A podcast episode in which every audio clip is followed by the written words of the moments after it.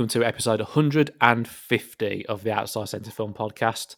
Um, yes, th- this is some sort of milestone to be celebrated, I suppose. Yeah. Um, well, yeah, but Ben, I think you want to celebrate it more than me, really. Sure do. I sure do. I'm, I've got champagne. I've got party poppers. I'm wearing Yeah, a funny hat. We're, we're in we're in sad times, though, aren't we? At the moment, Yeah, let's are, be brutally honest. But um, this podcast has, has been through a lot of sad times. We've we've gone through COVID. We've gone through Yeah. all sorts of different things. Uh, uh, a lots and lots of domestic and international and worldwide things. Uh, and the podcast has always stood strong in the face of all the shit. and we will continue to do that uh, by focusing on world cinema. Uh, and and we have got some stuff today that's going to be worth talking about. It always is worth talking about, of Yeah. course. Rotterdam 2022 is our first big festival of 2022. Me and Ben saw a whole bunch of films from it, and we're going to be reviewing them imminently. Um, on your uh, before, without getting into spoilers, Ben, on the whole, were you pleased with the selection that we had this year? on, on, I, I did not hate any of the films. On the whole, I was like, yeah, sure, I like, yeah. So I I'll, hated one of the movies very much, and I'm looking forward to hearing you defend that movie. I, I'll do my best. Uh, I mean, I mean you've then. always you've always been a bit more softer than me. We know Yeah. that a, Yeah, a bit more a bit more forgiving, should we say? Absolutely. Um, so I am looking forward to hearing that. But yeah, happy with it because if if you I, I don't know about you, Ben, but obviously we did Rotterdam last year, and um, Pebbles stood out by an absolute Yes. country mile. Yes. I can't th- name you another film from Rotterdam 2021. None of them are stuck in my head. I was thinking about this last night. So, so this year's Rotterdam, we don't have the dizzy heights of Pebbles, I don't think, but I cannot remember anything else that we watched apart from Pebbles. This is this in generally is better. The general feel of the films is better, but there there is no Pebbles. Um, or maybe, maybe, maybe. Well, well I mean, th- they're all different films. They're all different films, and each film's different from another film for the most part. Yeah. Um. So e- even if somebody would copy and paste Pebbles into this, we wouldn't like it as much as the original Pebbles. Absolutely not. Um. And actually, we did both pass on two, uh, one northern and one southern Indian movie on this uh, at Rotterdam this year. I think. Um. So there was a Tamili one and something else. So we, we Yes. obviously, I think we both subli- subliminally thought, nah, let's not Ah. go for another Pebbles. Got to go. Got to go back for a Tamil. I need another Tamil film at some point in twenty. Yeah, but, well, who knows? We probably will at some point. Right. So, uh, because it is the first one, and because it is Rotterdam, for the absolutely enormous festivals uh, that we do, and we do about three or four of the biggies in the in the twelve months that we're in, in this each and every year, obviously. Um, we we we try and do a little bit more than usual. So we've got five films, Mhm. uh, and we'll probably do five at Berlinale, and we'll probably try and do five at Cannes, and the rest will probably just be four. That's just a little thing for the uh, any new listeners that we've got. But all the old, all the oldies, all you lot that have been with us since episode 149 plus. well done. Uh, and yes, obviously we do it for you predominantly anyway. So thank you. Right, we are going to start off then. Film number one, Excess Will Save Us, which is a Swedish hybrid film. Now I've got to be honest, Ben. I've never actually. he- I've never Swedish. yeah, I've never actually heard. Yeah, exactly. It, Yeah. It's about it's, it's about a Swedish as a Frenchman riding a bicycle with a beret, garlic swinging from his neck. Anyway, Yeah. we have to call it, Yeah. you have to call it Swedish. Unfortunately, I've never actually heard the term hybrid film. Maybe that's just me. Um, but yeah, this is a, something called a hybrid film. But don't worry, it's easy to explain. Oh. Uh, although although the film itself probably isn't that easy to explain, but I shall try my absolute best before letting Ben have a go. Right, so Swedish hybrid film, Excess Will Save Us, directed by Morgan Zula Petit. Well done. Well played. And, and I've got harder names coming, so that's not too bad. And basically, the film starts with the director's previously made short that she made in 2019, which was entitled Excess Will Save Us. Um, so let me explain what the short was. In the short, Excess Will Save Us, um, the director essentially films her own family in her home village of Villero Villaro, yeah. There's not a lot going on in Villaro, Ben. No, uh, no. There's no, as they make clear, there's no cinema, there's no shopping mall. So all that all that there are really to do are the stories and the lives of those people, and and and and therefore what happens in the village tends to be the big thing. Um, so we hear about some of these big things that happen in the village back in 2019. We hear about a potential uh, alleged terrorist attack that happens. Mhm. We hear about a big fire in the barn and some things. Um, so what that happens then? We see that, that they basically play most of the short at the beginning of the main film, like because they, I think Morgan understands nobody would have watched my short.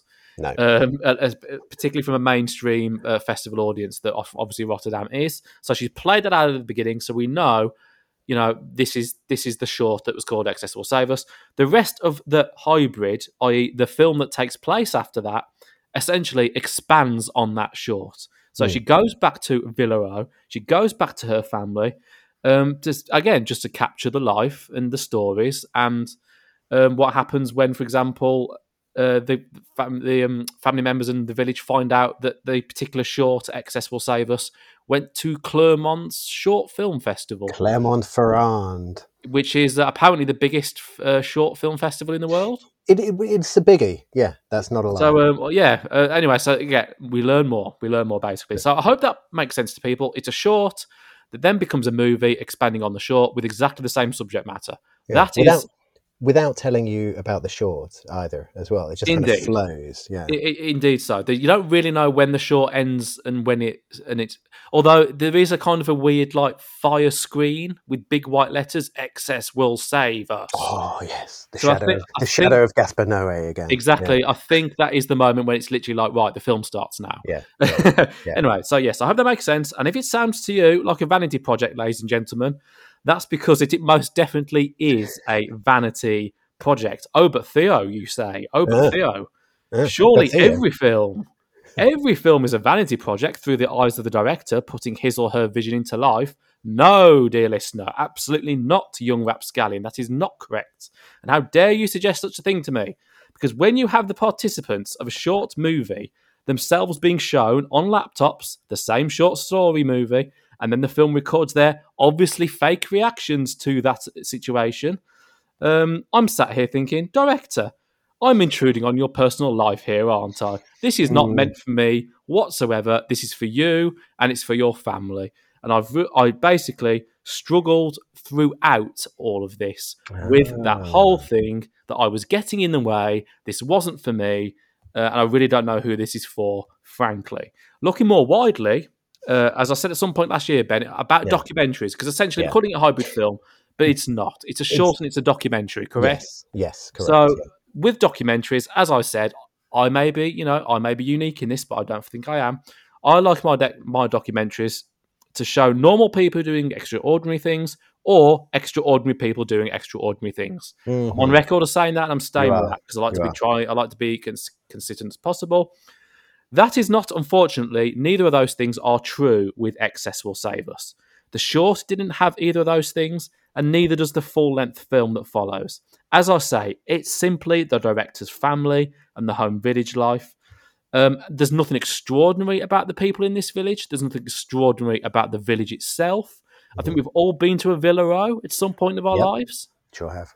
I mean, yeah, Ben, you went to the forest in fucking Norway or wherever it was, and I just did. di- didn't see anybody forever. No, Which is, you know, also, also spent a lot of time in a, a little a little village in France. Um, yeah. Oh my, well, oh my god, I'm, I'm forgetting the name. God damn it. Um, well, exa- well, that but that is the point, isn't it? Like you often will. You'll just drive Yeah. through it, and you maybe you'll stop off, and you think, oh, there's a quaint little little petite town or something or village, as you say. But yeah, so yeah, what what is this? What is actually going on? here? It can't merely just be this is me and my family times two. mhm. Well, for, I'm struggling to see really because it's not an expose of village. Is it an expose of village life versus everything else? not really. Um, No, not really. Mm, It's, it's, okay. it's it could, because it doesn't venture outside anywhere, does it? It just kind of stays in. It goes to um, Clermont-Ferrand. Um, A a- a yeah, a tiny bit. But really, again, you, you can't compare Village Life to a film festival because No. anywhere would be weird to a film festival, town, city, or whatever. Yes. Film festival is a weird little thing. yes. Um, again, is there anything unique about Villaro? Not really. Is there anything newsworthy to come out of this thing at all? For me, nothing. I'm going to No. call it a waste of time. I'm struggling to suggest who might get something out of this. I really, really am. The only people who would perhaps get something out of this for me are people who have actually never visited anywhere smaller than a, than a city or a large town, like someone who's literally that city based. Then the whole concept of, of a place that doesn't have all the modern capitalist kind of traps mhm. is just like an alien world to them that they've just never even read, seen, or heard about. Those people might get something significant out of this uh, Excess Will Save Us, Ben. Um, you know, but I, I it, it, as I've made clear, it wasn't for me. There was nothing even even cinematic about it. Mhm. Um, it wasn't funny. Uh, I just I didn't like it very much, Ben. I, I, I, can, I can understand this. And before I start talking about the film Excess Will Save Us, I want to go back to something that I did when we talked about Flee, which was an animated documentary. And I was asking, why do people make animated films? Like, what, what are the kind of inherent reasons? Why do Yeah. you choose to, to do something animated instead of doing it another way? And I want to ask the same question about documentary. Why do people make documentaries? Not about Excess Will Save Us, just about the topic of documentary in general. So why do people make documentaries? Let's go through. Let's let's come up with some reasons.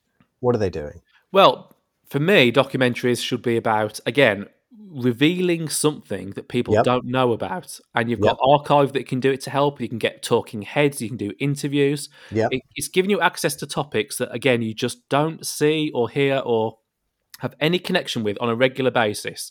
Okay. That ninety-eight percent of the people watching the documentary are going to learn something severely interesting about it. Okay. That's the best documentaries for me. okay. Um, like, I mean, the very clear example of one that I didn't love by any Mhm. means, but it did it did extremely well. The Octopus Teacher. Nobody knew how intelligent octopi were. Nobody knew there was a person that actually literally went under the sea and made friends with an octopus. Mhm. But holy hell, people were blown away by that, and rightly so, because it, uh, it, purely in terms of what it was trying to do. Gotcha. So, this, so unfortunately, could easily have been done in a newsreel. It could Yeah, yeah, someone yeah. with a camera could have gone down and said, "This is Villareau." yeah, yeah, They've just gone to uh, Clermont Foot short, uh, short Film Festival. Goodbye. yeah, yeah, yeah. So, so revealing. So, documentaries exist perhaps to reveal something about a topic that people don't know much about, or to inform people about something that they were previously unaware of, or that kind of thing. Any, any, any other kind of reasons that people might make a documentary as opposed to making a fiction film? Have you got some suggestions, young Ben? I'm, I'm just kind of curious to see what you say, to be honest. Um, I think sometimes people uh, with documentaries they want to go, well, uh, this is how the situation really is. This is the Yeah. truth. This isn't. This is not layered with. Uh, this is not a piece of fiction or anything. This is how something really is. This is uh, revealing something. Um, this is telling people something new. That's what kind of documentaries perhaps live for. And excess will save us. I think delights in not doing any of those things. It it, it finds joy in not revealing anything, not um, giving you information about something, and not telling the truth as well. Yeah. Um, I did not love this film, and I am not going to fly the flag for it, but I kept coming back to it time and time again. I kept thinking about it because most of this film is fic- is fictitious. Most of this film is Yeah. her family acting. So, like you say, we start off, and it starts off like it's it's a documentary about a supposed terrorist attack in Villareau, which actually wasn't a terrorist attack, and then it segues into looking at her family members who um, were talking about this thing, and then it kind of spirals into more of their life in the success of the short film and who they are. But most of what they're doing is scripted which I found really interesting. Um, I didn't love this film. I'm not. I'm not going to defend it, but um, what you're seeing is not day to day life in Villa Row, and these people are not just being watched doing things they normally do. They're they're they're they're doing they're doing a bit. It, it gets kind of more and more obvious as the film goes on, until you get to uh, the wedding of one of the family members, where the entire thing is a big setup, and there's a whole there's a confrontation with the uh, the director's cousin's boyfriend who turns up, who is um, Moroccan or Algerian, and the family kind of um, take against him and stuff. It's it's it's all played for the cameras. None of this is real. So what are we doing here? Why why why are we doing Yeah. this? I kept asking myself why are we doing this. And in in the watching of this film, there's one bit where her cousin goes to a big city to go and see the boyfriend. There's, she, she talks about the boyfriend a lot. You see them talking on the phone, and then she goes to the big city and she's waiting at a bus stop for the boyfriend to turn up. And then it cuts, and then you move on to the, the rest of the family. And I paused. I went off to make myself a, a decaf because I'm trying to drink less caffeine these days to keep my blood pressure down because I don't go insane all the time. And uh, I was making a decaf and I was thinking, that was interesting. It cut before the boyfriend turned up. Presumably, I was thinking that's because the boyfriend didn't agree to be on camera or something. Because, uh, you know, you're watching this film, she goes to the big city to meet the boyfriend. You're kind of waiting for that moment where they meet and a little kind of da da, but it's not there. Um, and then I went back, pressed play again. The film continues, and then it goes back to that bit that you saw before, and the boyfriend turns up, and they have a little chat and they say, "Do, do, do you, want me to talk to the camera? Do you want to?" And I thought, "Oh, this is interesting. Why, why have we come back here? This very bit that I was fixated on and thinking, like, what's going?" And then it comes back, and then as it goes on, it just gets more and more played out for the camera, and until you you realize none of this is real. This is all made up. The family, uh, the fam, the family are just they're acting. This is a performance piece. On top of that, why is the film called Excess Will Save Us? I kept I kept thinking about this as well. So it's small town life in Villa Row. There's nothing to do there. Like you say, there's no cinema, there's no bowling alley, there's no swimming pool, there's no hairdresser. That's uh, the information that really chilled me to the bone. There's no hairdresser. Um, and, yet they've all film- got short hair, pretty much. and, they, and they've all got short hair pretty much. They're all, obviously all going to the next town over. Um, and yet the title is Excess Will Save Us because the characters in the, characters, the, the people, characters, actors, whatever you want to call them, the people in this film seem to subscribe to a philosophy of wanting what they don't have in Villaroe. So they, they want something else. The the cousin wants a, a kind of a, a life outside of this little village, a normal life, a big life, and the people, the older members of the family, seem to want something a bit more as well. And that that that Shadow of Gaspar Noé title card of Excess Will Save Us seems to suggest that the the answer to what people in Villa Row seek lies outside of Villa Row, and that, that there is nothing in this town of Villa Row which will satisfy your life. And yet, this is where the film dwells for the most time. Interesting. That's what I will say. I found it. I found it very interesting. And then the fact that it was about halfway through, perhaps two thirds of the way through, where I realised that the director Morgan is one of the people in the film as well. I just thought Yeah. that's an, another family member, but no, that's her wandering around. Um, a, an interesting piece. Um, I will also mention that it does some. I'm, I'm not a fan of documentaries for many different reasons. One of them is in this film, quite loud and proud. And one of the things I, I not necessarily like documentary films so much, but very much TV documentaries, is the kind of carnival sideshow aspect of a lot of documentaries. Come and see these crazy people, everyone. Come on in. Look at the crazy people. Um, and then everyone will sit and watch the crazy people and go, "Oh, aren't they crazy?" But under a layer of, "Oh, but it's so tragic. The situation is so sad. But oh my God, look." Um, and this film very much does that with one of the family members whose name Yep. is Patrick yeah. who is just a really odd man. Um, but it's layered by the fact that he's performing as well. So I don't know how I feel about this film. Um, I don't know who it's for. I agree with you. Um, I I think I would be happier calling it a film rather than a documentary. Not to say that I'm calling it a, a narrative fiction film, but I just think it, it it works better if you think of it along the same lines as like Werner Herzog's like Lessons of Darkness. Doc, it's a documentary using footage of the Iraq War, but it's it's about an alien planet. Um, this is footage of her family members in Villarow, but it's not about life in Villarow per se. It's something different. I, I don't really know what. Um, yeah, I complete. I hear you completely. Um, but I, I found this a really interesting thing. So I, I have no idea how you found it interesting, li- despite listening to everything that you said. I mean, for me, it's a flawed concept from the beginning because the fact that you just had to shoehorn the short in, Mhm. like it, Mhm. to try and, I mean, you don't have to, you don't have to justify a short movie. Nobody No, does. It, no. You go, you go. Anyone in the world can go make a short movie. No problem with that. Yep. She has to understand that having seen the short at the beginning, how many people want to see the short expanded? Because I'll, Yeah. I'll give the short some credit. I quite liked the short. Yeah. It, it, it told me enough. Like I got it. You got your little village, family, potential terrorist attack, uh, far, uh, farmyard but uh, fire. Like Yep. great, interesting. Goodbye. Yep. Th- Then to then feel the need to expand it further, where nothing's changed. Uh, The Mm. people really haven't changed, um, and actually, I must say, in this short as well, I think I, I think for me this is another thing as well. Mhm. Uh, you mentioned Patrick, but also they're, they're all a little bit odd. Let's be frank. But Yeah, again, they we've all we, most of us have met those kind of people anyway. Even in the UK, Yeah. you can go down to a village somewhere in the UK, and uh, and things are just a little bit odd, in a, in a nice, but thank God we're going home kind of way. Yeah. um, it's it's it's fine. But um, things felt incredibly natural in the short to me. almost as if we don't really know what the cameras are, we don't really know what the microphones are, so we're just going to Yep. sit around the table, tell racist jokes, and this is what life's like at Villarreal. And Yep. that was, I, I liked that. I got, I got it. To return, she would have been like, right, do you remember last time? Uh-huh. Um, you know, the bit where you did racist jokes. Well, people found that quite funny.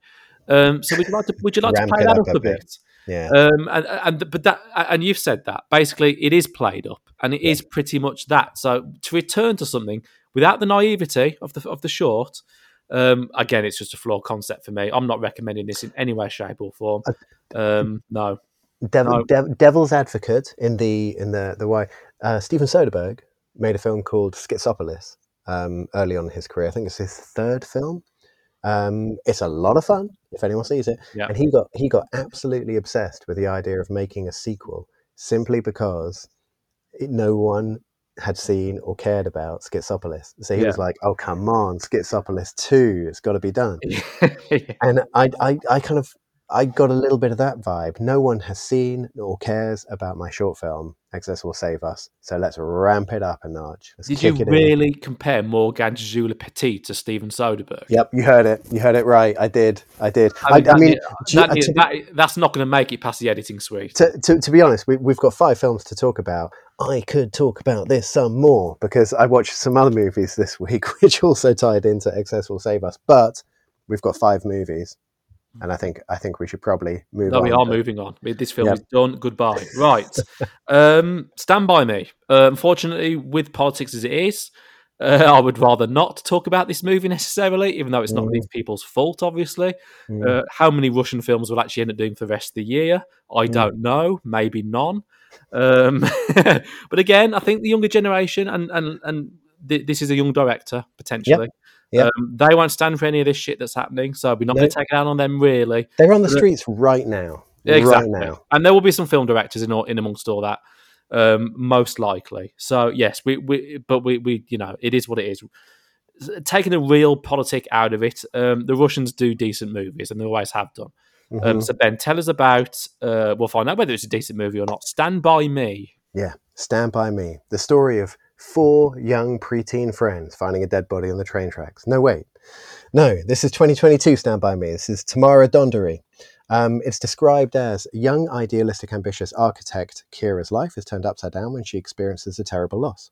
Her comfort zone happens to be as fragile and fictitious as the scale models of the architectural project she assembles. Kira, a great understated performance from Katya Amashina, who from the outside seemed to have everything in order, now has to come to terms with herself and also with her distant mother, whom she hasn't seen for years, and not without reason. Um, it's a good description. It kind of sets out a bit more of a kind of a narrative flow experience than this film is. This film is the story of Kira, who is a young lady who is veiled. I'll say that. She doesn't really reveal what she wants in life. Um, she is an architect. Um, she lies a lot. Um, she is closed off to other people. She has just moved into a new apartment with her boyfriend, whose name I'm forgetting. Oh, I've forgotten that as well. Um, right. in, fairness, he's not around long, is he? Really? He's not. He's not around long. Spoiler alerts, because he he Something takes happens. something happens. Um, we start off with Kira discussing an abortion. Um, we then go through kind of like 10, 15 minutes of the movie, and then she tells her boyfriend about the abortion. He takes the dog out for a walk, and he never comes home. Um, we just hard cut to Kira being told the news that her boyfriend passed away in the street. Here's the dog. Very sorry about your loss, and on with her life. Um, this is a film about somebody at breaking point who doesn't want other people to get close to her. Um, she doesn't want other people to know who she is, possibly because she herself doesn't really know who she is. She works in the field of architecture where everything is about outward appearances, how things look, and what you do with things. Um, and she herself is living this life where she is kind of covering this all up. She doesn't want people to see who she is. Uh, into that is the fact that her boyfriend, although he only had seven minutes of screen time in the movie before passing away, um, one of the things that he did, which she may have disagreed with, it's hard to tell because you never really know what this lady is thinking.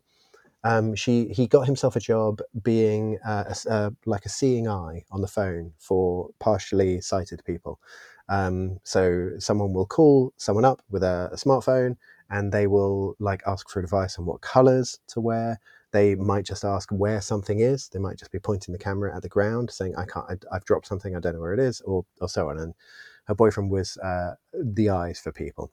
He cared about people. He wanted children. He liked the dog. He was he was a giving, kind, open person. She is the opposite of this. Uh, she doesn't want anyone in. She doesn't want the dog. Um, she finds relationships hard. Um, absolutely fascinating stuff. This was my film of the month. Mm. I really, really love this film.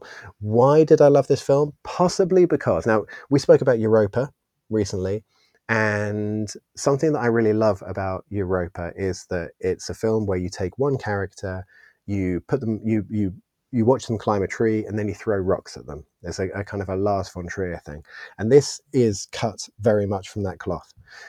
In addition, I, f- I feel like it would be rude not to mention this, but I myself made a feature film some time ago, and I think this is playing in the same water as the film that I made. I, th- I think I was always destined to like this because it's it's a it's a self-destructive central character with motivations which are murky and kind of difficult to understand, and I I just find that kind of thing fascinating.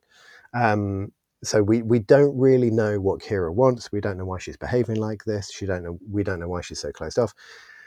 We don't really get told much in this. Um, the film kind of ends, if you want to call it an ending. So she's constantly pushing her sister away, who's always calling and trying to help. Her sister then says, "Come and stay with us." She goes to stay, and then we get the mother. um, and a lot of Kira is explained by her relationship with her mother also leading into one of the smoking moments of the month because Kira's mother is a wonderful example of character reveal through the type of cigarettes that Oh, somebody smokes. This is the thinnest cigarette I've ever seen. The, the- Kira's mum smokes Slims, Yeah, and yeah, but And the, these are the- these are these are vegan slims. the- these, these- are so slim. these are super slim.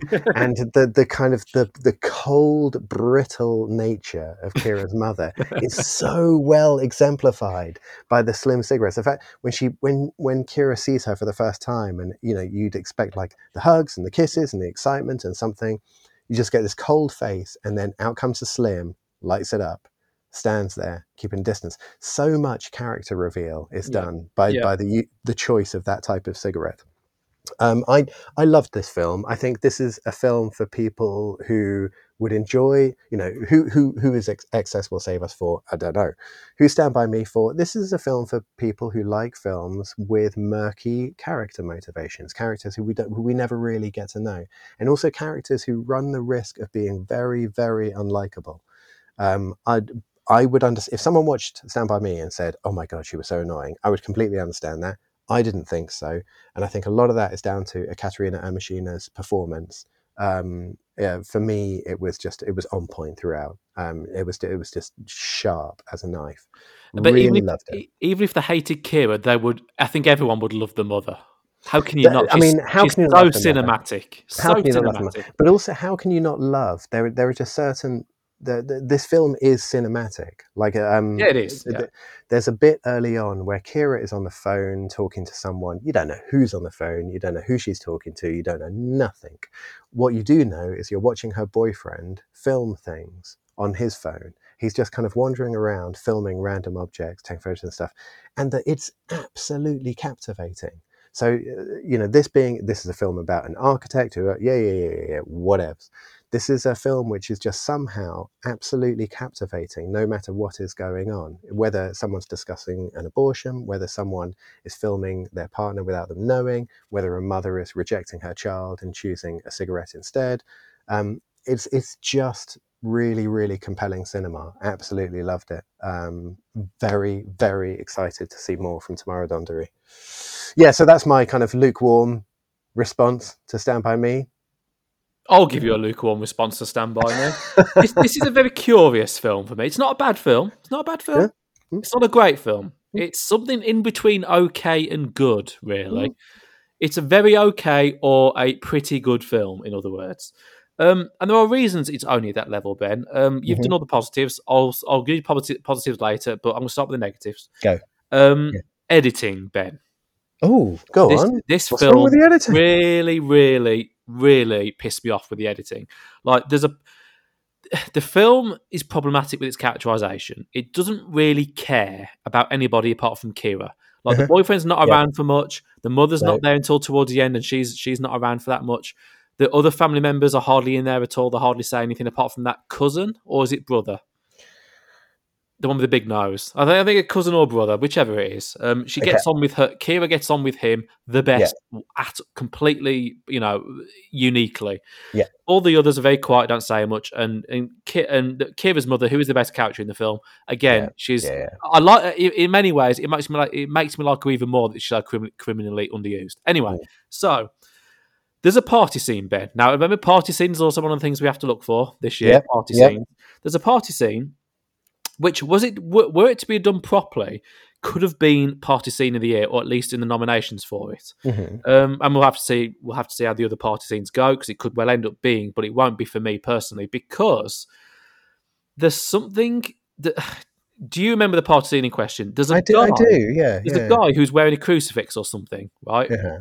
I'm not sure if he's a priest or not, but he's overdressed. Like he's Uh-huh. severely, severely overdressed. He's, he's in a suit. He's in a t- he's in like a t- like a really, really, really fashionable hat. He doesn't get out much. Yeah. Everybody else is is not quite street clothed, but maybe one step up from that. Whereas he is overdressed. Mhm. As soon as Kira goes up to him to talk to him, or or the other way around, can't remember what, um, he quickly hides his crucifix.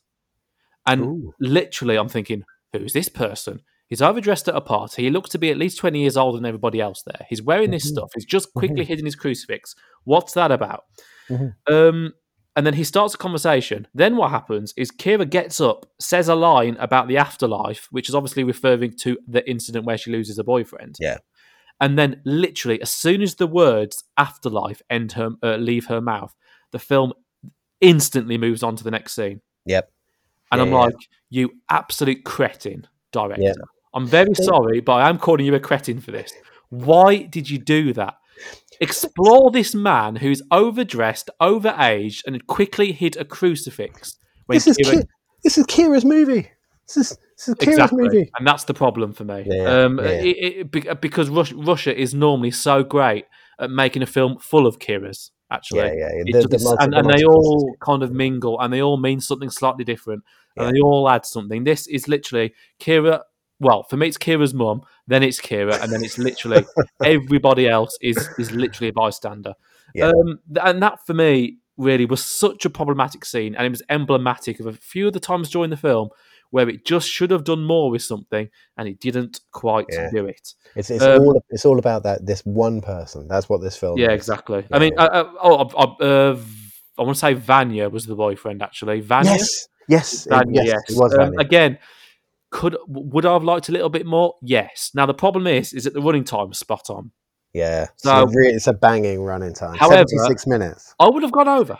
I would have been happy going over just to expand a little bit more on Vanya, a hell of a lot more at that crucifix party person, Mhm, and just mhm. and like give fucking Kira's mother like seventy eight extra. Ki- minutes Ki- just to Kira's mother was so good. Um, I've, I've, I've, I've, I've gone and found her name now. So it's, it's Ingeborga Dapkunaite. Um, she she was just compelling. I'm not sure. what my Um, fa- I mean, y- y- smoking thing is your thing, but I loved Yep. her, I loved her smoking in the stairwell. But Yep. her smoking in the bedroom was was something. Uh, I don't know. Did- That's also yeah. smoking in a bedroom. Actually, um, you know, I mean, if that stairwell's quite quite rare as well. It's normally outside in movies now, isn't it? These It is. It is. At any time they're smoking indoors, and we're going to see that again this week. We will, Um, and we're going to see that again. Anytime they're smoking indoors, it just it, I find it fascinating because it's so transgressive these Yeah. days. It's it's there's very little that you can do which isn't uh, thoroughly illegal which will people will find as visually upsetting as watching someone smoke indoors. I mean, the, the, Um, the thing with the, the thing with the stairwell scene is that I think Kira Kira's mother also took a glass of wine with her on the stairwell. Yeah, she did. Yeah, She took a yeah, swig of the wine, got one of her vegan slims out, and is like, and, and she literally breathed it towards the wall. She didn't even aim for the ceiling. She just breathed it like the wall that the side of the wall that was literally like half a foot away from it. I thought, She's she's so good. We, what we need is we need we, we need Ingeborg uh, Dapkunaite to be in a film with um, that lady who was in Alma, the um, the the the mother of the boss. oh or- yes, the only decent thing about the Arsenic film Alma that Yeah, you hate. yeah, yeah. I need I need all these older actresses to get together, be in a movie. Expendables, the female Expendables, get it with a whole bunch of over sixties. Whatever happened to Baby Jane, Part Yes. two. Come on, people, make it happen, Hollywood. Someone do this. Whatever happened to Babov Janov? Anyway, but hey, I, I, I, that's as that's as down as I want to be because I think it's actually my second favourite film of the month. Yes. Um, just above. I, I was going to say joint. Sec- I was going to say joint second, but unfortunately, my other candidate for joint second let itself down. But um, so I think this is second. Okay. Um, but I, th- I think the gap's not as big as you think. Actually, uh, uh, so the gap's not as small as you think. I think. I think there's more of a chasm for me. But anyway, look. Um, I, again, Kira's mother was awesome. Yeah. Uh, the easy thing to say, like next, again, talk about the timing and stuff. Yeah. It- it- the brevity is a good thing in this movie. It it, it literally feels like the perfect length and really that's does. important. Um, it's engaging. You know, Kira is engaging. There was some. There were some scenes. I mean, the the outside kind of building site kissing scene. It's, it's upsetting. Yep. Um, I Odd, think but she, it I think she tried to top herself. Perhaps did she try and jump Yep. over the rails? Yep. and she got it's all dealt. Yep. It's all But dealt with very quickly. Very little all- information yeah, again, how much how much extra did I want on that? Not really anything. It was Mm. it was the stuff that the stuff that I re- actually enjoyed the most, and that's, that's why this film gave me my prop of the month moment. Oh, go on. and and there is so much competition for that this month. I do love the models. I love the models of Yeah, because her work is essentially the only thing that Kira gives a shit about. Kira loves her job, and Yep. what essentially what sends her over the edge isn't a mom, isn't the death of a boyfriend, isn't putting up with a dog. The thing, the thing that sends her over the edge is the fact that her project gets kind of given to Well- somebody else, and they kind of proceed with going ahead with it without telling Kira or something along those lines. Yeah. Well um, said. Yeah. Now the Absolutely. the models, someone had to make those models for this film. Ben. Mhm. Now I know all- props have to be brought into movies. That's the point of a prop. They're not just there. We're not talking. We're not. we're not, unless you're making a dogma film. Unless you're making a dogma film, Yeah, yeah. listen to us on that on Yeah. one of the other episodes that we've done or two. But uh, no, so uh, someone had to make all the props in the next film we're going to talk about, and someone had to do all that kind of thing. Yeah. But those models in the the model Moscows and the details on those trees, I love the trees on the models. Yeah. Like really it's a beautiful thing. And as as I promised, as I would do, as we did last year, um, the prop of the month has to mean something for the plot. It can't just be something Yeah. cool. Or as fun as that is to do, it should be plot related. Well, those models are everything to Kira. They are Yeah. everything in this movie as well. Without that, Kira would literally have topped herself without being stopped. Yeah. It would have been the end of her. So those models were very significant. I liked those scenes. I liked all of her colleagues. Those are the only colleagues I felt I had enough about. I didn't Mhm, need anything mhm. more about the colleagues. I knew what their motivations were. They were quite happy to screw her over at, at any point because they were getting Oh, yeah. sick of the, getting sick of being spoken to like trash. So Mm. I liked all of those scenes. They were the perfect scenes for me in this film. If they didn't involve Kira's mother, Yeah. um, so yeah, I'm recommending this. No Yeah, problem really. I just Um, on, I forgot about the models. One thing I wanted to mention about them is is the the beauty of uh, s- Kira doesn't break throughout this film. She's she's brittle and stuff is going wrong, she and bends, can but she doesn't break. she bends but she doesn't break. But you, there are moments when she's being tested, like her her banging her head against her hands while she's on the phone to her sister. But there's a bit where she's sitting in front of the architectural models and she's very slowly and quietly demolishing the set, knocking pieces here yep. and there. But she's doing it very, very. It's kind of the antithesis of Orson Welles as Citizen Kane smashing that room apart, or or, or Tommy Wiseau smashing the room apart in the room, if you like. But it, it's it's so quiet and so small, but you can. She's so angry. You can really. The, the, she's losing it here. She's But- just she's just pushing tiny models over, but she is losing it. and it's a really silent rage for the most It's- part. yeah, it's I mean, really she, she barely speaks in the whole film, really. Um, Yeah. She talks most about work. She doesn't really talk about much else. Um, No. Which is why that party scene. Oh, if it wasn't for the party scene, that Ah, that should have been a conversation for about ten minutes, and that would have been with that random religious person. Please. Anyway, okay. no point crying over the proverbial. It's No. done. Uh, and yeah, that's your number one. My number two. Now let's move on to Lucy loses her horse, otherwise known as Lucie perd son cheval. Belgian film directed by Claude Schmitz. That is about, and I'm going to choose my words extremely carefully and specifically here, Ben, because I loved it and it's my film of the month. No way! I'm it's my- so, so. Oh my god! And it's my film of the month f- because of the massive shock that I got when I realised what this film was about. And I don't think the film's going to have the same effect the second time around. And I don't think it's going to have the effect on people who are seeing this for the first time if they know what it's really going on about here. Okay. So- okay. That's why I think we should both make an effort to choose our words extremely carefully. So I shall try Right. explaining about what Lucy loses her horses. It's a film about a woman named Lucy who is an actress. She loves her daughter. She speaks with her mother about her next upcoming role, but she has to leave them both behind as she heads to work. Uh, she's dressed up as a knight, as you do. Mm. She's riding her horse, as you do. Mm. Uh, it's beautiful outside, so she decides to take a nap in the sun. She wakes up to find that the horse is essentially bolted. Uh, she traverses the countryside and comes across two other actresses, also on their way to work, who have Mhm. also lost their horses. Uh, so the three of them shoot the breeze for a while and then take another nap, but this time it's a longer sleep under the night sky. The film then cuts to a theatre. Mm. I'm not saying anything else, Ben. Okay. that- okay. That's where we're going. Okay. Got it. All right. Um, other I'll- than, I will say this because we have to talk about this film. I'm saying one thing about it. This is a film relating to the performing arts and COVID 19. yes. That Absolutely. is the movie. It's everything in this movie. I am literally not saying anything else apart from that, other than it's a slice of absolute genius for me. Absolute genius. Everything that good luck banging and loony porn from from Romania wasn't. Lucy loses her horse is. This is how you Mm-hmm. do pandemic filmmaking that means something. That isn't people wearing masks and aren't people just being socially distant from each other and all the rest of it. This will be a legendary pandemic film for me because it's Oh. just so important with the subject matter that it's dealing with and Mhm. the way that it deals with it. Mhm. Um, finally, some humour. Yeah, it's very funny. I want to talk about Francis the character, though. I don't mind spoiling Francis a bit because everyone will get to enjoy Francis regardless. Francis the character, who is essentially in this movie a stagehand. Yes. Um, just where do I even start on Francis? Like he he's if it wasn't for Kira's mother, like Francis Francis would be in a league of his own this month of just I mean, being. I mean, I had a lot of love for Olivier as I, well. I, I had a lot of love for all, everyone in this film, um, Yeah. but but Francis, this this hard rocker, motorhead dressed biker yeah. who Yeah, claims not to like the theatre all that much, but they can then reel off reams and reams of knowledge about Carmen and about Shakespeare and the fact he gets so excited about certain things. It's just, oh, I just love this film. Um, It's a nuanced, sophisticated COVID era film, lots to unpack. Um, Mm. So that's it for me. It's film of the month by an absolute chasm.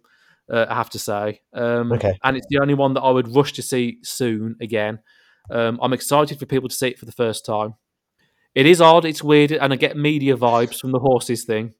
Uh, I do wonder if Claude Schmitz has actually watched Medea from Lars von Trier. Uh, but I, I always say that when people just ride horses in the countryside, has that person watched Medea? Uh, does that person watched a western? yeah, well, exactly. Well, that would be in the desert, not the countryside. But yeah, you know what I'm saying. Uh, Yeah, but okay. it's not quite. Like, these are proper green. These these aren't just Yeah. bits of tufty green bits. This is actual like hills and stuff. Anyway, so yeah, Yeah. maybe Claude Schmitz liked Medea from uh, Von Trier. But anyway, no, I love this film. Absolutely loved it, Ben. Yeah, um, I really liked it. I'm, I'm so thrown by how much you liked it. I really wasn't expecting that at all. I, re- I really enjoyed this film, and uh, I'm, I'm thinking about how to talk about it without going past a spoiler point. So it's a film about performance and what it is to be a performer, Yep. and what you're getting from performing, Yep. or, or what you're not getting from it. There's a there's so the film starts with some of my favorite moments from all of the films this month, which is Lucy with her daughter playing um, in a like a, a pond, for want of a better word. Is that it's actually sort of like near a waterfall, isn't it? Like yeah, exactly. But I didn't want to call it a waterfall. It's not quite a lake. It's a, a- an outdoor water area, Yeah. and it's just delightful because this is this is this little girl is not an actress. She's this is a child um, caught up in life, and it's intoxicating. And then you have this bit of Lucy talking to her mother, which you you see uh, two times, three times in the film, and the conversation which Lucy has with her mother kind of underlines the fact that this film is asking is asking you to go a little bit introspective and to ask, you know, what what is it that you want out of life? Um, in the attainment of a goal, what is important? Is it the goal that you reach at the end that matters, or is it the journey you go on to, to reach that goal? Or is it the self discovery of what you learn about yourself on that journey to reach that goal? The, these are all questions which are asked not explicitly by Lucy loses her horse, but kind of they're there. Um, it's also the most beautiful film out of these five by a country mile. Um, this entire, every, almost every shot of this film is astonishing. And you go through a lot of different looks. I can say that, right? You go through a lot of different feels Yep. as well. Um, I think so. In, in the beginning, oh, I feel like I'm being so cryptic. You see Lucy playing with her horse, uh, her daughter. Sorry, you see Lucy talking to her mother. She's talking to her mother about this new role that she's got. Um, Lucy then shows her daughter this sword that she has, to, which is somehow connected to her role. You then cut to Lucy wearing a suit of armor, riding a horse.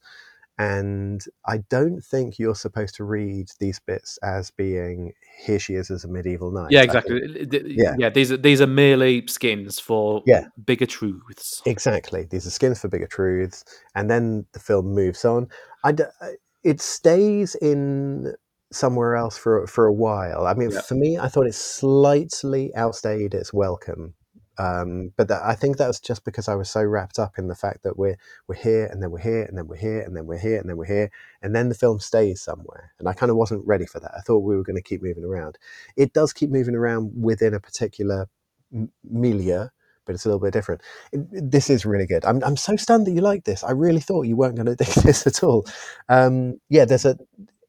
I felt like there's a lot going on here about theatre and the Yeah. arts and philosophy, which beggars a rewatch. Really, um, it it reminded me of a lot of kind of older French films where there's kind of like three novels worth of information in a 90 minute experience, which is with the best will in the world. You you can't you just can't unpack on one viewing.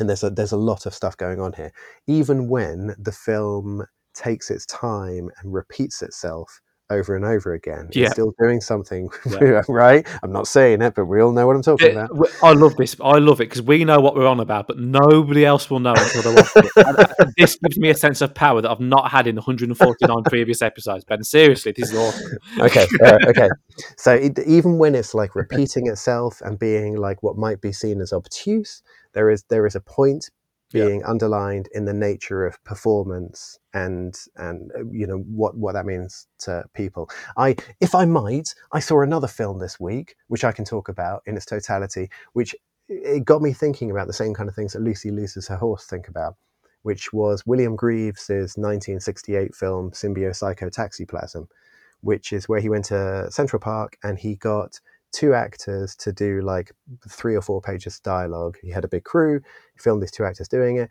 and then he just had that dialogue done over and over and over and over again by a series of different actors because you put two different actors into the same role, you're going to get very different responses depending on who those two people are. He even like mixed it up a bit and put and he so he had different pairings and then he would swap the pairings around he had one camera on the actors, another camera on the actors, another camera on the whole crew as well. So you get to see the entire um, experience. And then because it was 60s, everyone just starts filming everything.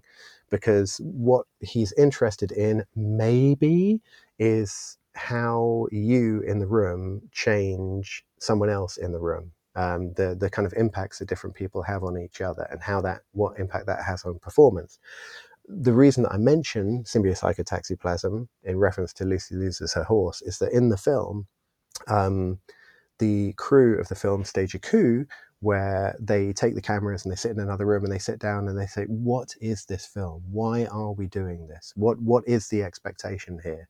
Um, are, are, is the director acting? Uh, is is he just being himself? Are we acting? Are we now performers in this piece?" And that kind of what is all this question is very much at the center of Lucy Loses Her Horse. What is this film? What what what is it trying to tell you? What why was it created? What's it for? What's it? These these are questions that you will go through in this ostensibly the story of a lady losing her horse. There, there's a lot more to it than that. Of course. Yeah, yeah. I, I say let's leave that because it's banging and, and oh no, smoking moment of the month as well. There's Oh, a great smoking moment.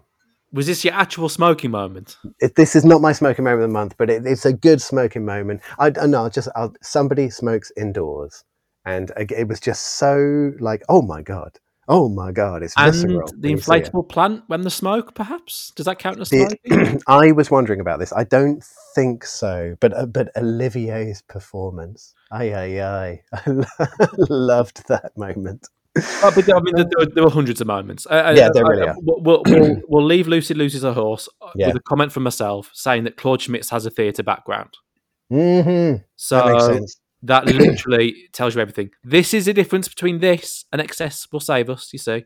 I have no Ooh. doubt Claude Schmitz has made himself a vanity project here. I have zero doubt. He's attacking cinema, he's praising theatre, he's attacking theatre, he's praising cinema. Yeah. And he can do that because he's worked in both. Yeah, and it's it's it's like it delights in how kind of like it, it's absolutely unashamed of how pretentious and snob. I cannot it wait is, for the next right? Claude Schmitz movie. I cannot wait. Nice.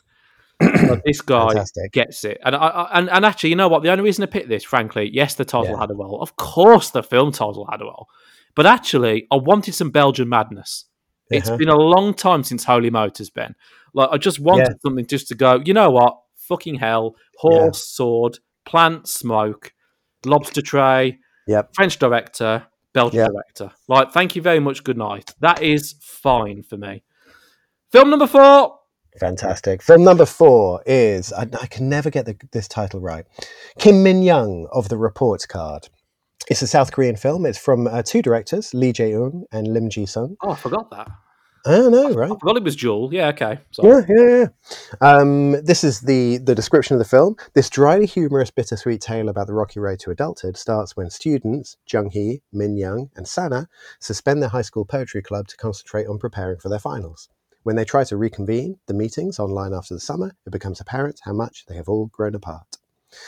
Um, that gives you a little taste of what happens in the film, but again, like the other one, makes it feel a bit like it's got a kind of a, a clearer narrative flow, like A and then B and then C and then D.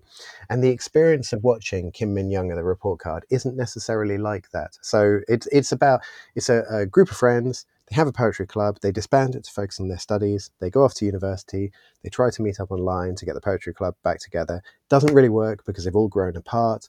Um, one of the them is very motivated. One of them is wrapped up in failure, and the other one is a dreamer, for for want of a more basic description. Um, and it's basically about where they are now. And I'm doing air bunny quotes around the word now in here. Um, I liked this film. I didn't love it. I liked it. I thought it was a very good Polaroid portrait of what it is to be 20 and to be at that point where you don't know who you're going to be yet, whilst being wrapped up in the paradox of the fact that you are already the person that you're going to be by that point. Um, it's a film very much about uh, kind of who you are at different stages of your life, while also suffering the fact that you are the same person at each stage of your life. Um, it's it's it's airy, it's light. It started off for me feeling a bit gimmicky, as you saw the um, the kind of the disbanding, the the meeting disbanding the poetry club, and then just very seems like the some of the camera usage, how to say this. So there's no kind of distinguishing uh, marks between what is webcam, what is um, a GoPro on a bike, and what is the camera telling the story. It's, it's, it all kind of looks like one thing. Which took me back to Haneke and his Cache, his first ever digital film. Because if anyone's seen Cache, it's a film about someone gets videos in the post. Um, And it's and it's the one where the, the, the focus on the house for about twelve minutes at the beginning, which I love, Yes. and everyone Yes. switched off at that point because I can't Yeah. be staring at a house for twelve minutes. Oh yes, you should. oh yeah, you should. It's a cracking film. Yeah, um, but he, the reason Haneke wanted to do that film digitally is because he didn't want any distinction whatsoever between the tapes that turn up Oh, and the yeah, film that you're that's right. watching. He wanted them to be banging the same. Then I'm not going to do video for the videos and 35 millimeter for the rest of the film. That'll create a distinction which shouldn't be there. And I'm sick of recording in 35 because yeah, I'm done with 35. I'm old now. So, this, so this is. I, I don't think it's quite so knowingly folding everything together for that reason. But it, it- for me, it was there. I, I kind of like. It took me a while to get up to speed with. Oh, right, we're on a webcam. Oh, right, this this isn't actually the film. Um, it's a it's a really sweet film as well. I think it, it captures what it is to be kind of floaty and light and kind of filled with the ennui of promise that you are when you're kind of 20 you're like you know what will i be? What what am i about to become here? You well you're about to become who you are right now so let's let's all be careful here. Um it's it's a film that i think uh my daughter would very much like. I think she would love this film um if we're if we're going to talk about who would like these films. Um but it, it wasn't 100% for me but it, it did win me over as it went on it i think my favorite aspect of this film is the kind of immaterial it's not the big story stuff it was the little things Yeah. suitcase suitcase full of food lying underneath a table just flump lying on the floor asleep um There's a lot of flump in this movie. there's a lot of flumping in this movie. it's it's it's just a film about someone waiting to become and watching other people become along the way. I guess. I mean, I, I, I don't think this film is like a is closed and has an answer per se, but but I think that that's kind of the area it's in. It's it's quiet. Um, it treats its characters with respect. Um, it's it's well made. There's good good performances. It's fine. It's absolutely fine. Did, I didn't love it though. But how how do you feel about Kim and Young of the report card? Very, very similar. Uh, this Mm. was, yeah, th- this would have been my second Mhm. um, had it done a bit more things consistently well, really. It didn't quite Mhm. get there. For me, it's a very clear distinction good bits, bad bits, and extremely indifferent bits. I think that the indifferent bits weigh everything else out, really, unfortunately. Let's start off with the good. Go. I like the role of technology in the film. Not how the film was made, but technology within the film. Because let's not forget, Ben, this is a film in Korea. Yes. And this film about Korea as well, frankly. Um, and the film does a nice job at reminding you that something is always charging up or being charged, plugged in, Yes. being used day in, day out, night in, night out. Almost my prop of the month was that weird device that held the mo- the mobile phone above the bed so you can watch. I mean, yes. Such I mean, a, a come clamp on. I mean, a clamp thing, so you can watch hands free in bed, your mobile phone. But again, Yeah. even that, the phones are always on, being used, Yep. charged, all the rest of it. And tech has a big role to play with all the characters' lives in this movie because, of course, um, when they go their separate ways, they they meet on the uh, some sort of a Skype thing, don't they? And, the, and that's how they do the poetry thing. So technology is the, the the core thing in this film for me is is not the people, it's the technology. Technology and Korea, Korea and technology. Mm, Fascinating and enjoyable for me. mm. Um, I, I like the premise as a whole. Actually, I like the fact there's three friends and how they essentially grow up and apart from each other. You get a sense of that throughout the film, really, without without too. Um, this is the key point for me. Without too much reminiscing, there are Hmm. unfortunately two big reminiscing scenes, Ben, Mhm. and I really, really hated them. like that, I mean, that, like I just I couldn't stand them, frankly, because they were Wait, God, which which which ones? there was Um, one at the airport that was this Oh, yeah. dizzying, weirdly made Yeah. skit almost. Like it was they tried it to was like, a, like a, it was a TV show or something. yeah, yeah, and they were yeah, talking exactly. about. I hate. I, Yeah, I yeah. really hated that. I mean, that's that was just dreadful for me. Really, it cheaply made and stuff. But Hmm. um, let, let- I'll leave the bad till the very end. Let's move on to the, indifferent stuff. Um, Mhm. So the good is all that. The indifference. I have to mention the film title, Ben. Like the film title is literally a direct translation. Uh, the film title makes prob- probably perfect sense in Korean, but when you di- when you uh, when you Ah. really translate it to English, Kim Min of the report card is not a good film title, unfortunately. No. And then that means something. It does mean something. But, but, more serious in different things. It feels a bit Sundancey for me, this Korean indie film. Mhm. Like, again, it, the, the thing at the airport, there was a bit of a skit. It had that weird bit where um, someone went round with a microphone asking people about st- about North Korea, South Korea war and stuff. Yes. Yes, that's Um, right. Yeah. Very, very Sundancey, or at least what I associate Sundancey to be annoying American indie films. And it's gone big budget now, of course. It, it has. There, It's there's no, changed. there, is, It- there is no indie anymore. Exactly, they've lost its way. But what I, I, still regard Sundance as the festival that ruined American indie cinema Okay. um, for all sorts of different reasons. But for me, it makes me think happy chalk graphics at the beginning equals Sundance. And for me, Yeah. this is almost a happy chalk graphics film, but it's not quite, but it's almost.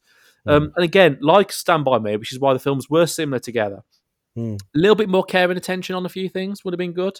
Mhm. Um, again, the airport scene should have been a lot better than it was. I, if you are going to reminisce like that, either don't do it, do it via just a plain conversation, or make it better than what it was. And they did neither of those things, unfortunately. isn't it supposed to be like some crappy naughties thing that they that they watched when they were younger or something? Right, and but for, for them to from the, that would have been great. Just having the conversation with two people in a room that would have been mm-hmm. absolutely fine. I don't need a visual. This is what it look. No, I don't need that. It, it, it stuck out for all the wrong reasons. So a bit of indifference there, a little bit of good. The bad. Unfortunately, Ben, for me, the character I was interested in the most appeared in the film the least. Oh, the Harvard girl. I wanted a film about her. Yeah, yeah. Unfortunately, the film's called Kim Min of the report card, not third friend who went to Harvard University of the report card. Yeah, yeah. so Um, yeah, so Min Young's is the failure girl. Yeah, that Um, one, that one for me, like that for me, that was the film right there.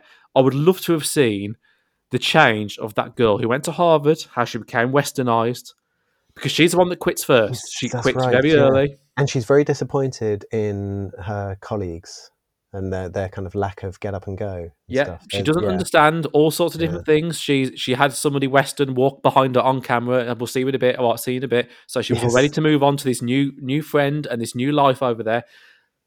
Give me one hour forty of that. basically. Mm. That would- they- you know what? They might be doing that right now.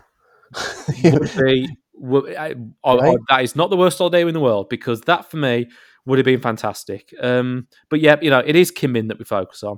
Mm. Now, she's the second favourite of the characters for me. The Harvard Girl is the 1st Mhm. which can only mean one thing, Ben. That leaves No, Yong Kim- Yi. Kim Min Young. Yeah, Yong Yi is the one that we're left with the with the second most, if not the most, come the end actually. Hmm. And I really did not like Yong Ah, harsh. I actually liked Kim Min's ambivalence. I liked her I don't give a fuck attitude. I like the fact that, as you said, she's going to be exactly the same in 10, 20, 30 years. She's not Yeah. going to change. No. I like the fact that she's dabbled in various hobbies, Kim Min, and that Yeah. she's not really good at any one particular thing. In fact, she's not really good at anything. But I like the fact that she knows that, and I like the fact she doesn't care. Yeah. Like Yeah, all yeah. that stuff, Yeah. I love. She, you know, she's lost as an individual. She's bored. She's miserable, and yet she just does the same boring, miserable things every single day, and seems quite happy about it. So That's all she wants. Yeah, she, she she wants. doesn't have she doesn't have these this this driving ambition that um, Harvard girl has. exactly. So Harvard girl, big thumbs up. Kim Min, sideways thumbs. Mm. Young Yi, thumbs down. Ben.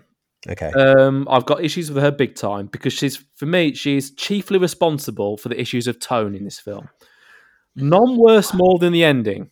I hated the ending in this film. It's, really? I really, really disliked it. Like, The end, I, I think the la- for me the last thirty minutes were the strongest minutes in this film for me. A personal thing. But go on. What, did- what did you think? because it literally came, it, it, it became about Young Yi leaving Kim Min a report card, did it not? Yes. And the yes. report card means something because um, Kim Min um, disagrees with her grades that she got from her science teacher or professor. professor. Yeah. And, and and a lot of part of that film is her being angsty about that, thinking that she de- she deserves better. And then the film makes a big deal about the fact, well, actually, she thinks she deserves better, but she's just not that good. Her attitude stinks. And then she, and then they say all the other hobbies that she's supposed to be good at, but she's no good at it, and her attitude stinks. So it's a good, consistent theme. Yongi basically says, gives her a report card that if any of my friends would give, and then you're included in this, Ben, were to give nice. me a report card along those lines saying, you know what, Theo, you look fashionably fantastic, but you're actually a bit of a wanker. That friend Wait, have you been have you been spying on the report card I'm writing for you? that friend would be an ex-friend. Like I, fa- I found that scene utterly horrible to watch. As if Young Hee was so fucking perfect, really. Mm. She Mm. makes rice cakes out of microwave rice. That's a great talent. Well done, Young Hee. What else do you do? what else have you offered this film? Nothing. Absolutely nothing. fair, fair dude. So I found her to be the powerful one, her to be this oh so confident, oh so special one. I found that a big, a big, you know, I couldn't, it- it's stuck in the craw, Ben, to be honest with you. Incredibly nasty and incredibly, actually, what I think is quite a film that is maybe not loving of, of itself, as in loving of Korea, Uh-huh. at least gets on a level field with itself, as in a level field with Korea. It says, okay, we know we're not perfect, but we have lots of technology and we Mhm. use it all the time and we're proud of it. And we like our things, we like our food, we like our this, we like all that. It ends on a I hate Korea thing. And the fact that Young Hee Yes, it does. Yes, the it fact that Young Hee says to Kim Min, I'm going to give you an F because you are Korean. Yeah. What do I mean? I, Yeah. I, I thought, hang on, Young Hee, you are also Korean. Like, Yes. That if that comment had come from the Harvard girl, that makes it film of the month for me.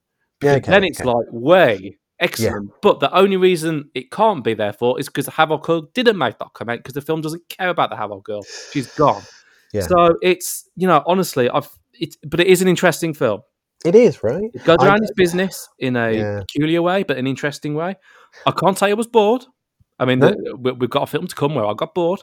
With this film, I did No spoilers. I no, no spoilers. I was bored of the next film, but um, this film confused a bit, but not boring. So Okay. I, I would not passionately recommend it like yourself, but I mm-hmm. would recommend it. I'm, I'm giving. I'm, I'm vaguely recommending it. I think it has a particular target market, which is younger, a younger female Yeah. audience. I like. I honestly, I really think my daughter. it's would good. It's great film. for girls. This film, great for girls. No, yeah, doubt. I think. I, I think. A, a, a, it's about you know seeing yourself on screen, or seeing aspects of yourself on screen, or seeing people you know on screen. I think a, a lot of people will see. If if you're if you're younger and female, you, you will see that a bit. It, it, and I don't mean that in a bad way at all. I mean that in a positive way. It's the, these characters are kind of they're not simple, they're not clear cut, they're layered. Um, they are they are positive and negative. There- There's a lot of grey area to them. And the the the anti-Korean aspect of the end of the film I thought was interesting because I I don't know if I've met many Korean film uh, people who aren't a little bit ambig- ambiguous about their country. So they, they, they have positives and negatives about what being Korean is and what, Yeah. what has happened to Korea over the last like 50 years or so. Um, and how Korea has become so Americanized and how um, how tech obsessed it's got, and yet also tech obsessed, but also world leader in tech. And then also what, what it is to be Korean. Though that I've spoken to a lot of people who they get Korean people who get frustrated with themselves for exhibiting what they consider Korean ways of behavior, which they want to distance themselves from a little bit. So I, I was kind of thinking about that at the end of the film, perhaps. And you know, this is a younger generation of Korean people who don't necessarily want to go through all the steps that they've watched previous generations go through. You know, a reassessing of who are we and what do we want out of life. I, I says Jung Hee, don't want anything. I don't want any of this. I say no to all of you. Um, interesting. I didn't love it, but interesting. No, always. In, I mean, yeah. Or as long as we get interesting, I think we're both happy. Um, Yeah, so yeah, two absolutely. two recommendations, partial recommendations, half recommendations from Hmm. us. Finishing off with the assault. It's a Kazakh film directed by the rather prolific Adilkhan Yerzhanov. There's 13 films he's made. Rather prolific indeed. 13 films. and th- three of them in the last two years or something. yes. What Yeah. the hell? He- uh, And- we, and- we- we do a lot of debut directors on this podcast. He, he's he, he. We've never had anyone as prolific as him. No. Apart, apart from when we've done a Von Trier or, or, or we're lucky Yeah, enough to do yeah. something, or, or you know, whatever. We do occasionally hit upon, thankfully, very occasionally hit upon a big name, and, and of course they're very prolific. But thirteen films, that's like Shyamalan level. It's crazy. Rather simply, a school gets overtaken by some sort of armed group wearing masks, and whilst most of the children there manage to get out, a maths teacher locks his own class in a room and cowardly runs away.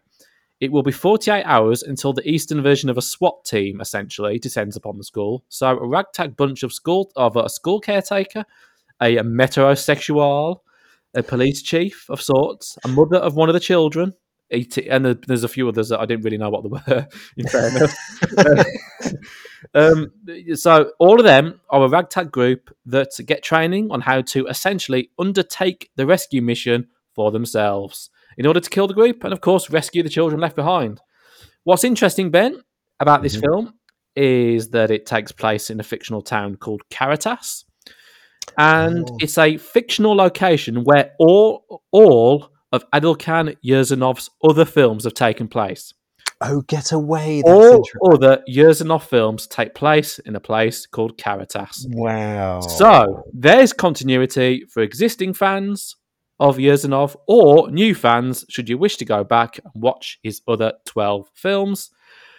Nothing else is interesting about this film, though, Ben, for me. heresy, heresy. Oh, but go on, go on. I, I, actually, I did the decaf thing. I actually ended up checking out for about twenty minutes uh-huh. because this film is predominantly about this ragtag bunch of heroes sitting or standing, sitting or standing around in snow, sweating yes. the small stuff. Yes. Now, here's the thing: I really normally like films that sweat the small stuff. It amuses me. It is funny normally.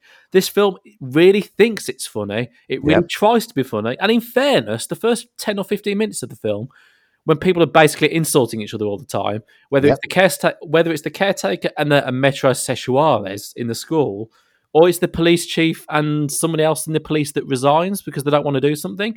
Yep. These are all funny scenes. And I yep. thought, this'll do a bit of a bit of Eastern humour, a bit of uh, a bit of this, a bit of anti this, and a bit of anti that, and a bit of slagging everybody off. That will do very nicely for a bit of humour. Then it starts to repeat itself badly. Then the jokes jokes dry up. Then it just becomes this thing of of essentially talking bollocks. That's what it is, and we know. uh, uh episode 150, we know what talking bollocks is. so you know, which would be fine if the talking bollocks was funny, or if it was humorous, or if it was witty, if it's black humor, for example. But yeah. no, no, no. Unfortunately, the film as a whole is none of those things. Uh, and really, I'm I'm not recommending it whatsoever. To be honest with you, I'm I don't hate it. I did, even though I uh-huh. checked out for twenty minutes, I didn't hate it. Um, but I, what I did end up doing was because they, they try to build the tension before the event, and they do yes. it by fading to black. Yes. Um, 36 hours to go, 31 yes. hours to go, 24 yes. hours to go, 21 and a half hours to go. Yeah. Then they move on to minutes, like yeah. 40 odd minutes, 38 minutes, 20 odd minutes. And you think, yeah. when are we going to get to the fireworks when, when factory? To, I, I'm not joking. I skipped the 20 minutes that I skipped were approximately 20 odd hours to go until about 38 minutes to go. Yeah, you didn't miss much. I, I, I, literally click through scene by scene to say, hang on, have I actually missed anything? No. And people were either lying down in the snow talking yes. or yes. standing up in the snow talking. Yes. So I missed nothing. And it's not often you can say, uh, we do it as a joke, oh, you didn't miss much and nothing happened. But actually, in this occasion, I literally missed nothing. I, I, I can catch you up on what you missed. Um, well, feel free to do so because I have got nothing else to say about this film. I am not going to check out film number 14 of Adilkhan Yerzhanov. I am not interested in him. I am not interested in his way that he does films. It was boring. It was uninteresting. It was pointless for me, Ben. I, do you know, I, I like Karatas as an idea, and I just wish it was, I wish it was done by a more competent director. Fascinated by the fact that he makes all of his films in the same made-up town. That's amazing. Um, I didn't hate this film. I didn't love it. Um, the reason I didn't I didn't hate it was because it's got a strong start. The opening yeah. ten minutes of this film are good. Um, Absolutely. So yeah right? So it's a school getting taken over by masked assailants. Everybody flees, leaves the kids there. And that, that first 10 minutes was fantastic. It's kind of edgy. You identify that the, the maths teacher and the mother of one of the children are about to get divorced. Uh, their child is in the class. Um, that was wonderful. The, there's all the, you're kind of piecing together who is who uh, around this school. That was all a lot of fun as well. You've also got my smoking moment of the month in this yep. film. So I how agree. How could I hate on the smoking moment of the month film? So when the and you know, we want black humor. This is a school shooting movie. Yeah, I think there is some dark moments in this film. So apart uh, from the smoking scene here, apart from the smoking scene, which is gold. So I've got to tell you about Turbo One of the characters in this film is called Turbo, and Turbo is a delight. Every time he's on screen, it's great. This might be because I have a friend who looks a bit like Turbo, and one of the kind of hilarious jokes that we play when we're out and about is that he behaves like Turbo in public and it's hilarious because that's not who he is at all. The idiots, um, ladies and gentlemen. Yeah, it's, it's, a, it's a lot of fun. Um, so so you got Turbo, who is uh, just this guy who hangs around at school. What even is he? Is he a caretaker? You have no idea. So he and the maths teacher are having a cigarette in the toilets, um, getting away from it all. They're standing there together. They're both smoking. Gunshots, screams the math teacher responds the way you would expect. He drops the cigarette, looks aghast. Turbo takes a drag like nothing's happening.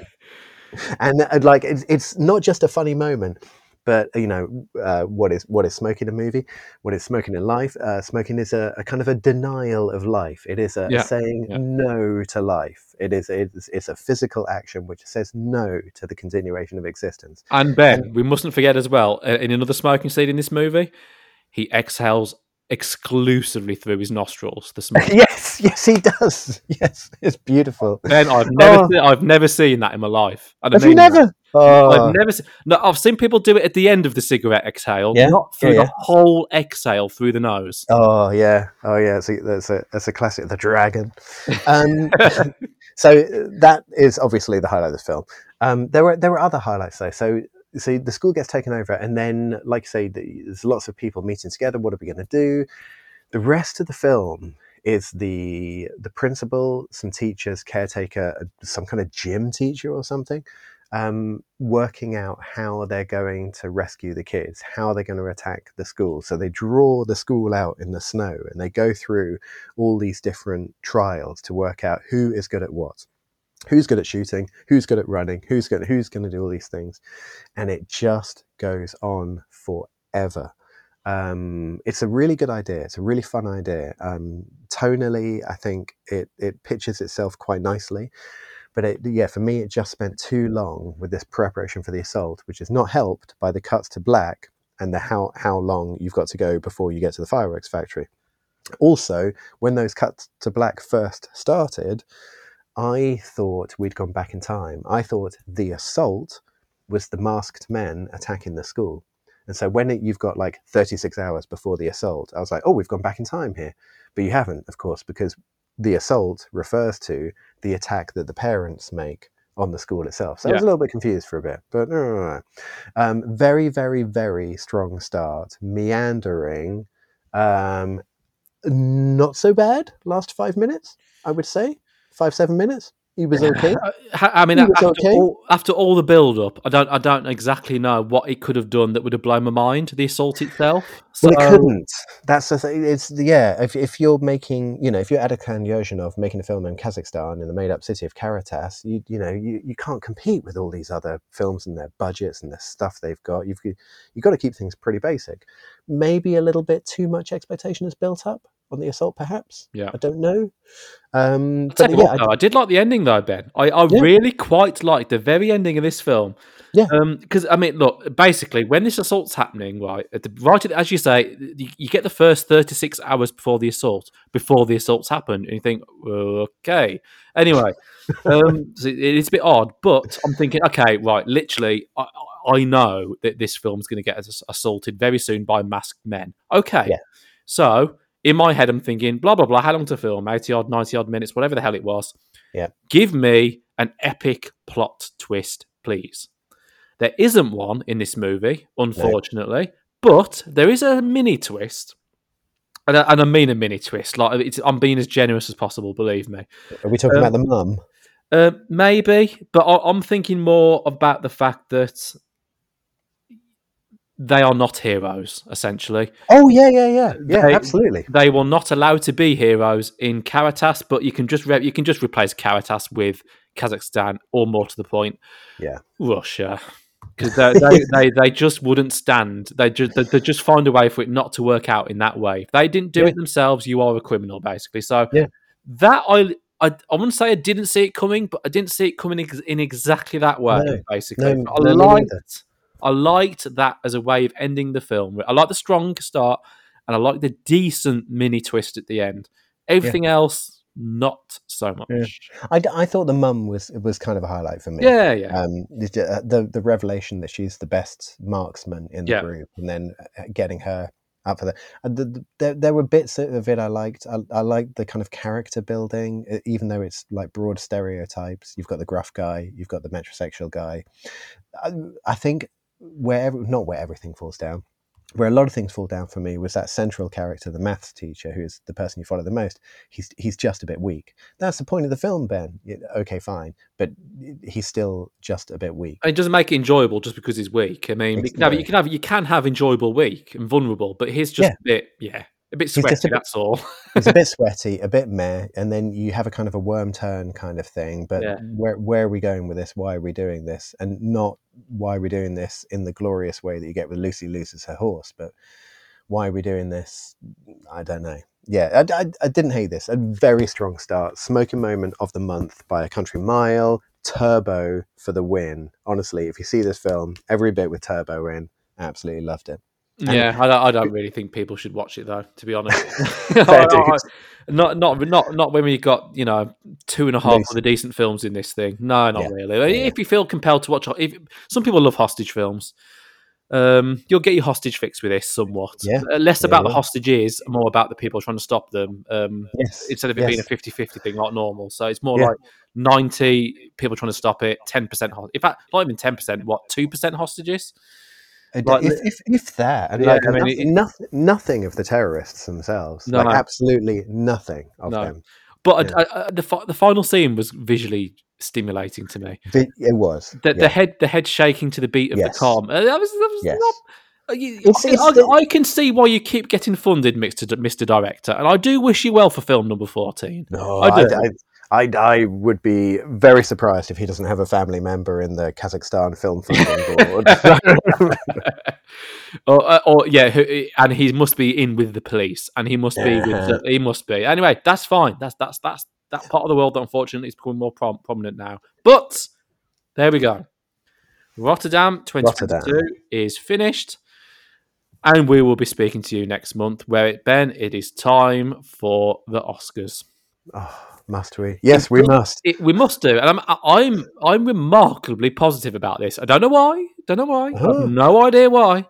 Um, well, we'll talk about it in, in, at the end of March. Why I'm actually not so dreading it as I possibly was. I think uh, obviously the, the fact that we have to watch a Japanese film always fills me with excitement, Yeah, and we get Yeah. to watch a Trier film, so that's good as well. Joachim Trier, happy day. very, very excited about seeing this film. So, um, people won't shut up about this film. P.T. Anderson's film of the year and all. and all that, and and there's a man that has also made a decent film that we could even talk about as well. No, I'm not touching it. Oh, might a little, yeah. bit, little bit of that shit. So uh, yeah, that's um that's that. So uh, yeah, uh, previous year Berlinale came first, then the Oscars.